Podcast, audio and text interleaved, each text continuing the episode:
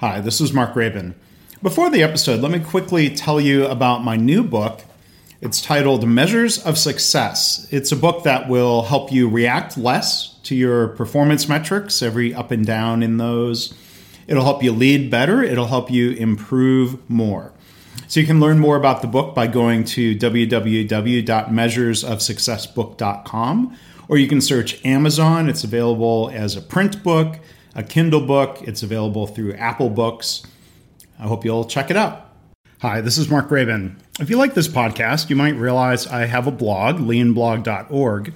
Did you also know that I have another podcast called Lean Blog Audio? And there I basically, occasionally, or as often as I can, I read audiobook style versions of blog posts. So you can go to leanblog.org slash audio or search in your favorite podcast place for Lean Blog Audio. I hope that'll give you something else uh, that's food for thought, something else to help you in your lean journey. Welcome to the Lean Blog Podcast. Visit our website at www.leanblog.org. Now, here's your host, Mark Graban. Hi, this is Mark Graban. Welcome to episode 313 of the podcast for August 7th, 2018. If you're a regular listener to the podcast, you know I usually interview other people about their work. A lot of times I interview authors about their books. Well, today, if you'll forgive me, I'm going to share a little bit of my new book with you here. Uh, it's a new book that's currently uh, newly released, currently available. The book is titled Measures of Success React Less, Lead Better, improve more. And if you want to learn more about the book and the different ways you can buy it, you can go to www.measuresofsuccessbook.com. It's currently only an ebook. You can buy it through the Amazon Kindle store. You can also buy it through a platform called LeanPub. I'm currently working on getting the book uh, made available through Apple Books, and I'm currently working on a paperback version of the book. But you know, I hope this is a book that will be um, interesting and helpful to people in the lean community. It's something you know I would consider not a uh, statistics book per se. I'm trying to frame this as a management book, using some statistical methods to solve um, some problems that people in all industries face as managers. So I want to share a little bit from the book today, um, some of the front material um, from the book.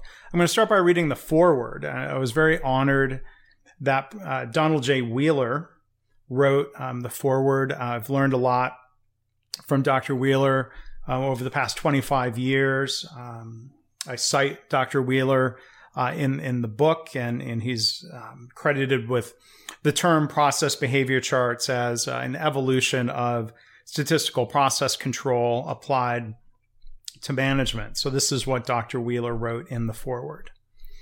It is an honor to have the privilege to write a foreword for this book by my friend Mark Graban.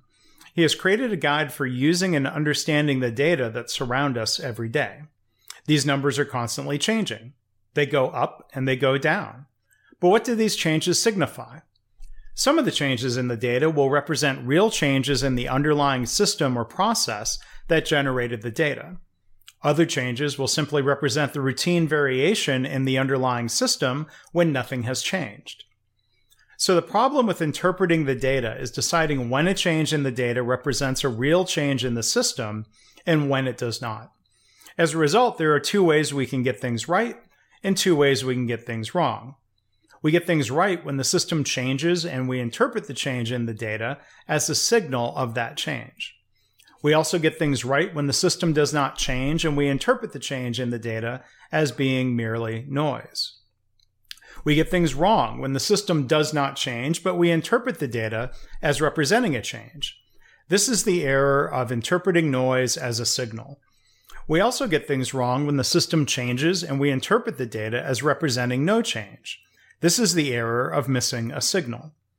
Since everyone understands the problem of missing a signal, we usually seek to avoid this error by interpreting every change as a signal. The numbers go up, and that's a signal. The numbers go down, and that's a signal. The numbers stay the same, and that's a signal too, because we expected them to go up or down. As we run around crying that the sky is falling, we do occasionally get it right. But more often than not, we are simply interpreting noise as a signal. Mark presents the antidote to this disease of interpreting noise as signals. And that is why everyone who is exposed to business data of any type needs to read this book. Donald J. Wheeler, Knoxville, June 8th, 2018. So I, I want to uh, thank Dr. Wheeler for um, supporting the book, contributing that foreword for his kind words. I'm really, really honored that he would do that. Um, so here's the preface to the book, um, as, as of course written by me. Why am I writing this book? I want you and your organization to be more successful, to improve more, and to be less frustrated in your improvement efforts. My intent is that this book's methods will help managers, executives, business owners, and improvement specialists in any industry use limited time more effectively. As I've worked and talked with leaders throughout my career, I've heard many common challenges that aren't always easily articulated. One leader expressed a vague underlying concern. Quote, We're trying really hard, but this approach, I, I don't know, it seems not to be working. For all of the attention placed on performance, goals, and metrics, many leaders haven't been taught the most modern and effective ways to improve and gauge progress. Some of our common management practices, as taught in business schools or passed down from generation to generation, can actually interfere with improvement. There is a better way. I see many well intended leaders doing what they think is best for the organization and their customers, or they're doing what they think is necessary. But some of their best efforts and long hours often end up being a waste of time. Leaders and their employees get stressed out, they react, but are they more effective as a result? Accepting a better way requires first that we recognize problems or shortcomings with current management practices. Another leader told me, quote, we have an old school command and control, if not bullying culture. Leaders demand better performance and throw goals at people, whether they're achievable or not. They celebrate when we make a small improvement and come down on us when performance dips. They throw solutions at us instead of helping us develop our improvements. We're trying to shift from a blame and shame culture to a data driven culture. Well, I've seen too much workplace bullying throughout my career. I've, I've seen far too many leaders blaming employees for a system's poor performance. It's especially sad to see in healthcare where the human stakes are so high for everyone involved. The best efforts of individuals might not be enough to guarantee success for a team or the organization as a whole. We often see great people being defeated by their broken workplace. For example, think of the famous scene from the I Love Lucy show with Lucy and Ethel in the chocolate factory. They're working hard and they can't keep up. A badly designed or managed system defeats good people every time, as they say. Far too often, leaders at all levels are in the same predicament as Lucy and Ethel. They are under enormous pressure to improve. They aren't meeting their targets. Bad results and problems are flying at them faster than they can handle, like chocolates on a conveyor belt. So everybody is working hard to improve, but the management methods we've been taught might not be enough to make a difference. Thankfully, many organizations are very intentionally trying to move toward more collaborative and participatory management styles. I think this book will help people work together better in the name of improvement. A different leader said, quote, We're not very good at using data to inform daily decisions and problem solving. We're trying to build that culture. We need to push daily metrics. As we'll discuss in this book, daily metrics can be more helpful than weekly or monthly metrics. In so many settings, I've seen leaders draw poor conclusions about single data points or two data points. More data points might just mean more overreaction. Again, there is a better way. I'm fortunate to have learned and used some methods that enable better management decision making. I'm happy I can share them with others. These methods, grounded in math and science, help us be more data driven and to make better decisions that are based on facts instead of opinions, hunches, or feelings. Doing so will reduce the amount of time we spend chasing our tail, if you will, in the name of improvement. We can turn data, metrics, and charts into knowledge, wisdom, action, and better results. I wouldn't call this a statistics book. I'd consider it to be a management book that happens to draw upon a few simple statistical concepts and methods. These methods aren't complicated, they're just different. Anyone can use them without a Six Sigma belt or a statistics degree. Using these methods, we can learn how to distinguish between activity that adds value to the customer and activity that's wasted motion. Not all motion or effort is useful, even for leaders. We might take pride in being busy, but a lot of management activity doesn't lead to progress. One leader told me, quote, Our team meets daily and talks about our metrics. They get better and then they get worse. Our monthly strategic reviews are the same thing, but on a monthly basis. Instead of stating the obvious, such as, that measure is better than before, can we move to a deeper understanding of our data that leads to real improvement? This book will show you how to draw more timely, more valid conclusions based on your metrics, leading to more focused and effective improvement. These methods come from a line of legendary thinkers, including the famed management guru W. Edwards Deming, known as the American who taught the Japanese about quality after World War II. Deming learned from Walter Shewhart, who invented the statistical process control or SPC methods that Deming built upon to create a broader system of management that included a knowledge of variation, appreciation for a system, psychology, and the theory of knowledge. More recently, Donald J. Wheeler, PhD, has built upon and spread these methods, including what he dubbed process behavior charts. He has inspired many, including me, through his seminal book, Understanding Variation. I was very fortunate that my father, Bob, had a copy of Dr. Wheeler's book, along with Deming's book Out of the Crisis, after being a student in classes they taught at General Motors. My browsing of his bookshelf piqued my interest in these topics and opened my eyes to a different way, one that I've learned to be a better way. And I'm extremely honored that Dr. Wheeler wrote the foreword for this book. Working in many industries has allowed me to test and validate the practical nature of these methods, even if they were not in sync with the organizational culture as a whole. I'm convinced these methods can be impactful, which is why I feel driven to share them through this book and my consulting work. As Dr. Wheeler says, these management and statistical methods are a way of thinking with some tools attached. By reading this book, you'll learn new methodologies and this new way of thinking. Once you learn to understand variation, it's impossible to unlearn.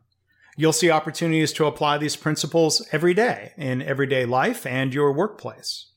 Hopefully, we can agree that metrics and targets should be used for improvement, not for punishment. I hope this book is helpful. Thanks for reading. Mark Graban, June 25th, 2018. So here's the introduction to the book. This book presents a practical, simple method process behavior charts that separates signal from noise in our metrics, otherwise known as performance measures. So we can learn when and how to evaluate and respond to our metrics appropriately over time. By using this method and overreacting less often or reacting in different ways, we can stop wasting time and start improving more. This will also reduce frustration in the workplace and boost performance through higher morale and increased engagement. I hope this book will be helpful to many types of readers, including those who will create process behavior charts, including analysts, process improvement specialists, quality department staff, etc., and those who will primarily consume and use charts and metrics, including managers, executives, business owners, venture capitalists, and more. Chapter 1 introduces the idea of what gets measured gets managed, but takes a deeper dive into what managed means. Topics in the chapter include choosing the right metrics, the danger of arbitrary targets, and the case for why process behavior charts matter. Leaders and employees can waste less time chasing the noise in a metric, which allows them to spend more time on systematic and sustainable improvement. Chapters 2 and 3 introduce the process behavior chart method and how to use such charts. Comparisons are drawn to some common existing methods for tracking metrics and evaluating performance against targets. Why are process behavior charts more effective than two data point comparisons, quote unquote bowling charts, and the like? Chapter 4 connects charts and metrics to our goals of improvement and success. The chapter explores methods for turning an unpredictable system into a predictable system by reacting to signals, and then how to improve a predictable system in less reactive ways. Chapter 5 is a narrative description of an exercise that's effective in learning how to understand variation, the red bead game that was made famous by the late great Dr. W. Edwards Deming. Readers will have a chance to reflect on some of the common management tactics that are generally ineffective in a real workplace. Chapter 6 shows how process behavior charts can be used to dig deeper beyond statistics found in news headlines. How are comparisons between two data points sometimes misleading? Does the highest number in X years mean that there's a significant shift in our data? Chapter 7 further compares process behavior charts to common management methods and analysis approaches, including linear trend lines, column charts, and more. Chapter 8 comes back to workplace case studies and how we would use process behavior charts to make better management decisions. And Chapter 9 explores ideas related to change management and successfully introducing a new method into an organization. Appendix A takes a deeper dive for those who need it into the process and method for creating process behavior charts. And the book also includes 10 key points that will be introduced and revisited, along with three core questions that we should ask about systems and metrics. Key point number one we don't manage the metric, we manage the system that leads to the results, and we lead the people who help us improve the system. Key point number two two data points are not a trend. Key point number three no data have meaning apart from their context. Key point number four a chart will always tell us more than a list of numbers. Key point number five the job of management is not just to look backward, but also to look forward and predict, if possible, what is likely to occur. Key point number six there is variation in every metric or data set. Process behavior charts filter out noise so we can identify signals. Key point number seven don't waste time explaining noise in a metric. There is no simple single root cause for noise. Key point number eight more timely data is better for improvement. Daily is better than weekly, which is better than monthly, as long as we don't overreact to every data point. Key point number nine if there was an intervention in the system, make it clear in your chart or your discussion of the chart when that change was started or implemented. Key point number 10 when showing the before scenario, show enough data points to illustrate the previous level of variation, not just a single data point. So I'm also going to include the first part of chapter one here in this episode. Once the book starts getting into uh, charts and graphs uh, that doesn't convey as well in audiobook format. But here's some more of the introductory material from chapter one, which is titled Improving the Way We Improve. Most organizations are under pressure to perform better. How do we increase sales and production in our family owned manufacturing company?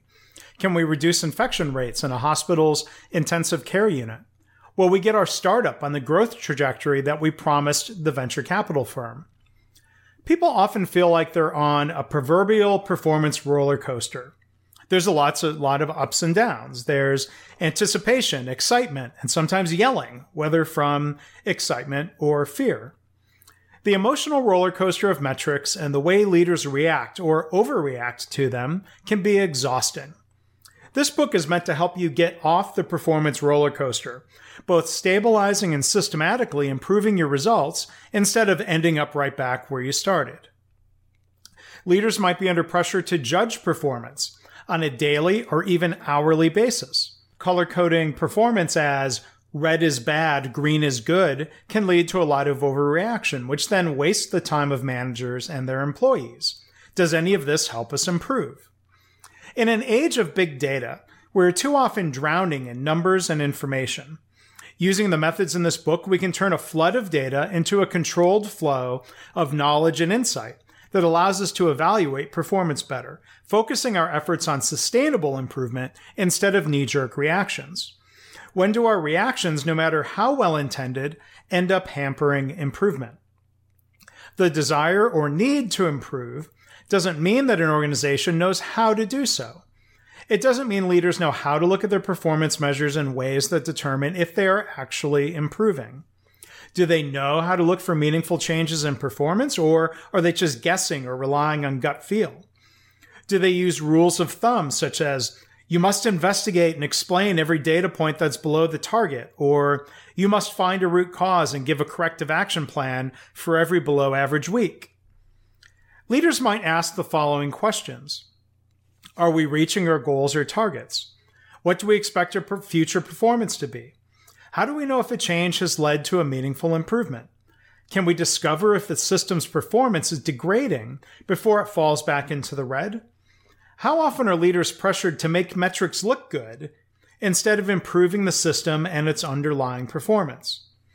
Now, some leaders might not ask those questions or they might not know how to answer all of them. This book will help us answer the first four questions. The fifth is something to think about and consider for your own setting. Measures matter, but don't forget about managing. An expression that's often shared on social media or in email signatures is what gets measured gets managed. A statement like this emphasizes the importance of measurement, but it's frustratingly vague about how to manage or improve what is measured. Focusing on what gets measured is the reality in modern organizations. Measuring is easy, managing is hard. Organizations often measure too many things, losing sight that the K in the common KPI acronym means key performance indicators, not cajillion performance indicators. More measures might mean more work and possibly more overreaction instead of more improvement. When under pressure to improve metrics, leaders and employees will pay attention. They'll talk about the metrics, they might assign somebody to be responsible for each one. They might form teams. That doesn't mean they know the best way to manage the metric, and it doesn't mean they know how to improve the system that generates those results. Can we measure everything in life or our workplace that matters? No. As the late Dr. W. Edwards Deming said, quote, the most important figures that one needs for management are unknown or unknowable, but successful management must nevertheless take account of them. The reality is that we have to do our best to choose measures that matter, or our boss tells us what to measure, and then manage those measures in the best or least dysfunctional way possible. What are the right metrics? Leaders are often told what to measure, causing organizational harm and dysfunction. Sometimes we get the opportunity to choose metrics or have some input. Hopefully, we have metrics that matter instead of things that are easy to measure. While there is a risk that the methods in this book could be used to better manage the wrong metrics, the focus of this book is to best manage and improve the metrics that we have. For a deeper treatment about what metrics to choose and how to set targets, books on the following methodologies could be helpful. See more in Appendix C Balanced Scorecard, Strategy Deployment, and Lean Startup. A balanced scorecard of metrics helps protect against the dysfunction that can result from focusing too much on any single metric. For example, if cost is the primary metric, managers might be pressured into actions that hurt safety, quality, or other important measures. Think of all the problems caused by companies that focus solely on growth at any cost. Strategy deployment, or Hoshin Kanri in Japanese, is an important component of the lean management approach. Lean organizations in various industries often use a balanced scorecard of metrics such as safety, quality, delivery, cost, and morale. These metrics should be relatable to people at all levels so they feel like they can initiate improvements that contribute to their local metrics and the success of the organization as a whole. From vanity metrics to actionable metrics. The lean startup movement asks important questions about what to measure. Eric Ries coined the phrase vanity metrics to describe our measures that, quote, give the rosiest possible picture. Instead of looking at the things that paint a picture of success, we should look at metrics that are truly the key performance indicators for our organization. If we're using metrics to evaluate the success of an improvement initiative, are we choosing metrics or manipulating them to tell a story of success, no matter what actually happened? Or are we using metrics honestly to evaluate if we're getting better, getting worse, or if we're in the awkward in between state of having a metric that seems to be fluctuating? Ries suggests that we replace vanity metrics with what he calls actionable metrics, where, quote, data must demonstrate clear cause and effect and be related to changes, end quote, to our product, our services, or our system. Otherwise, we're just randomly trying a bunch of improvements, and that's no way to run a business. One classic example of a vanity metric is the number of visitors that come to a website. This number is easily measured, and we would hope to see a trend that increases, always going up and to the right, as entrepreneurs often say. But higher website traffic numbers might be meaningless if that does not translate into increased sales. What's easy to measure isn't always what's meaningful to our business. Other examples of vanity metrics might include the number of Lean Six Sigma green belts we have trained or certified, or the number of improvements in projects that are completed. Those are easy to count, but it's also easy to lose focus on the measures that matter, such as quality, market share, and profit. As Ries wrote in his second book, The Startup Way, the fact that your site has seen an uptick in visitors doesn't mean your product is more popular or you're more successful. KaiNexus, a startup I have worked with, does measure website traffic. But more important metrics include profit, which is driven by revenue, which is driven by sales, which are converted from qualified leads that often start as website visitors. If KaiNexus lost sight of the real objective, they could publish really popular clickbait type articles that might attract a large audience. Instead, the company's inbound marketing process is designed to attract people who are likely to pursue buying their type of software. The dangers of arbitrary and unachievable targets. Where we see a metric, we usually see a target. That's the reality of modern organizations. Leaders spend a lot of time debating whether this year's target should be something really specific, such as the possibly insignificant difference between 34.17 and 34.634. As an aside, some people use the words goal and target interchangeably. In this book, we'll adopt the other convention that says a goal is a longer term ideal objective, such as the goal of zero preventable harm in a hospital while a target is shorter term and helps us gauge progress toward the ultimate goal. Now, I've seen too many cases where an organization didn't hit their target one year, only to then set the same target the next, or they've optimistically set an even higher target. The implication of most organizations seems to be if we choose the right metrics and set challenging targets, then improvement will happen. If it were only so easy, everybody would be hitting their targets, whether that's increasing sales in a startup or reducing falls in a hospital. This is why Deming would always ask an important and challenging question by what method? It's not enough to set targets and demand better results. Too many people believe that empowerment means setting aggressive targets and then leaving people alone to figure out how to meet them. Collaborating with staff doesn't mean a leader is micromanaging working together to improve our systems and processes will lead to better results. In the wrong kind of organizational culture, setting arbitrary targets can become very dysfunctional. One of Deming's famous 14 points for management reads Eliminate slogans, exhortations, and targets for the workforce asking for zero defects and new levels of productivity. Such exhortations only create adversarial relationships as the bulk of the causes of low quality and low productivity belong to the system and thus lie beyond the power of the workforce. I've worked in the type of culture that Deming warned about, so I understand how an us versus them environment creates unbearable stress when leaders demand performance that's unrealistic and then blame employees for not meeting that impossible standard. There's a difference between an arbitrary target and one that's quote, a law of nature, a term used by Don Wheeler to describe a target that has a scientific basis, such as a 60 minute target for the door to needle time for stroke patients to get treatment. An example of an arbitrary target might be we need to increase sales by 25% this year. A target is still arbitrary if it's based on a competitive benchmark, last year's performance, or an organizational target that has been passed down from senior leaders.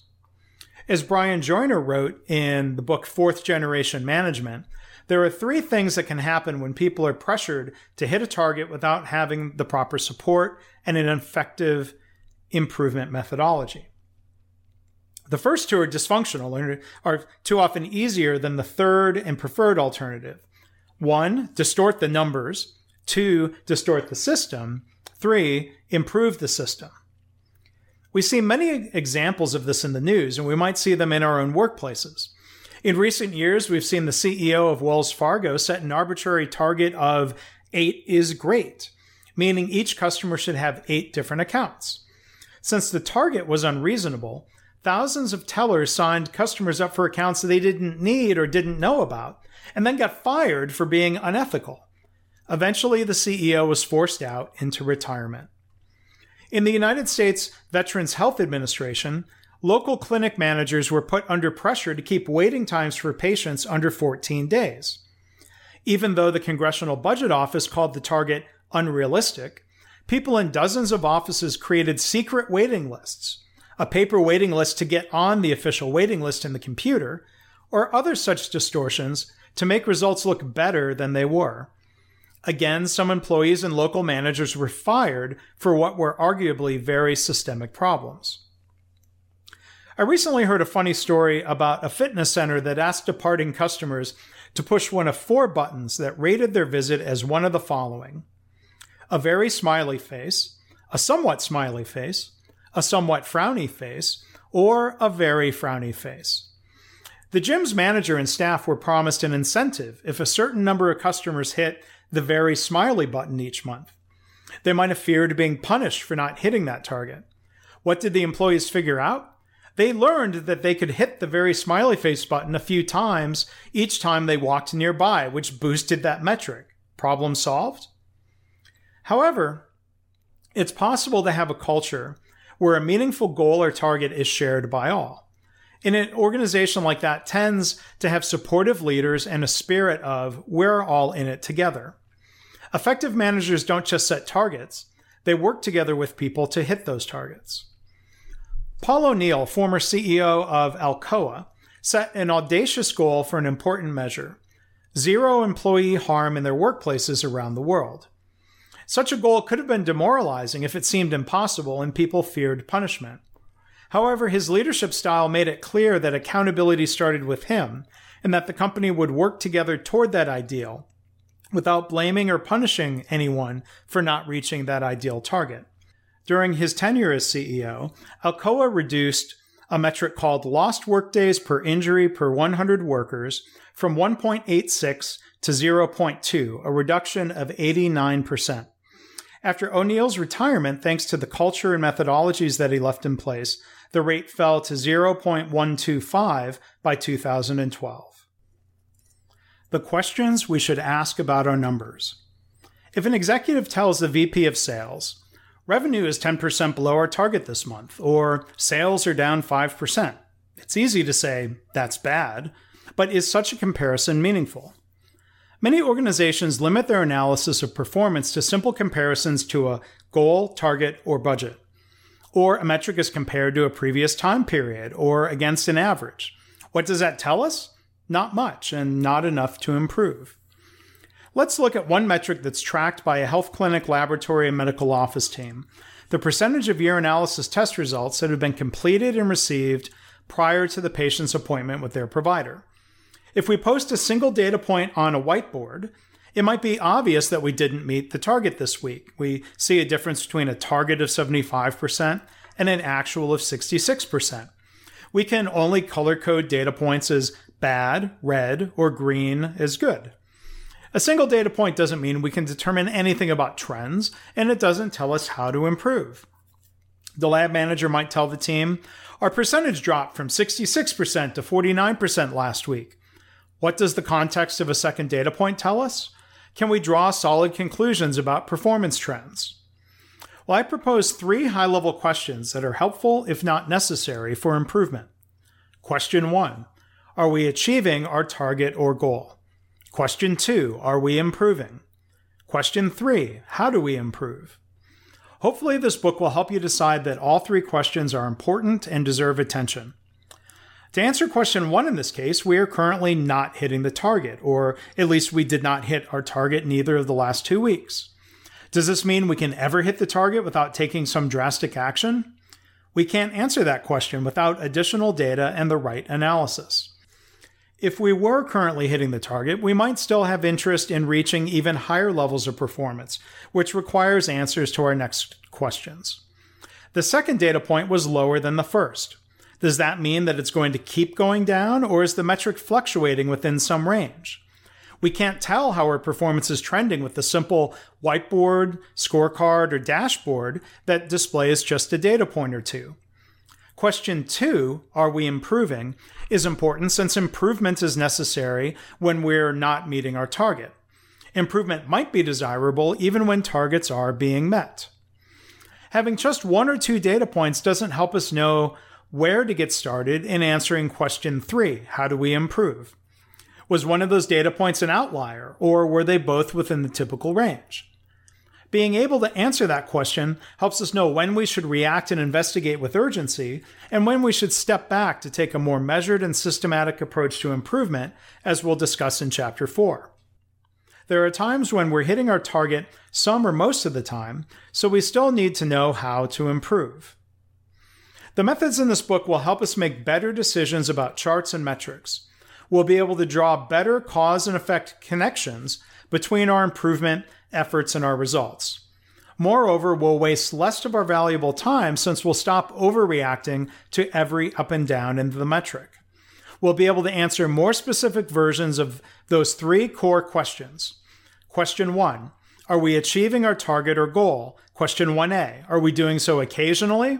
1b Are we doing so consistently? Question two, are we improving?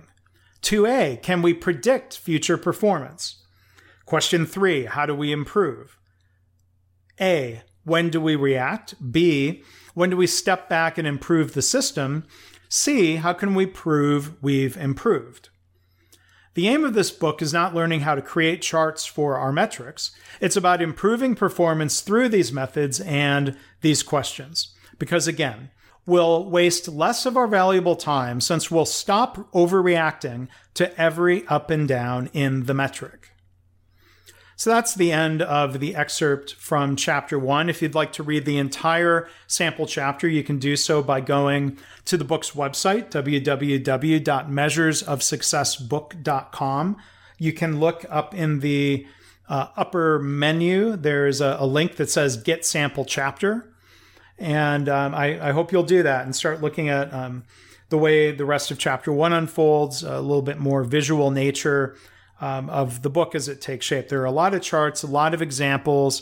Um, it, it, it, really is, by necessity, a, a, visual medium, but I hope today's podcast and audiobook style excerpt um, kind of whets your appetite for the book. So, again, the book is titled Measures of Success React Less, Lead Better, Improve More.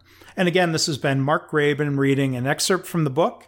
I hope, hope you'll go check it out. Again, it's available in the Amazon Kindle store. You can also buy a PDF and other ebook formats along with some digital extras through a site called LeanPub. And again, you can find links to both of those at www.measuresofsuccessbook.com. And again, the page for this episode is leanblog.org slash 313. Thanks for listening. This has been the Lean Blog Podcast. For lean news and commentary updated daily, visit www.leanblog.org. If you have any questions or comments about this podcast, email mark at leanpodcast at gmail.com.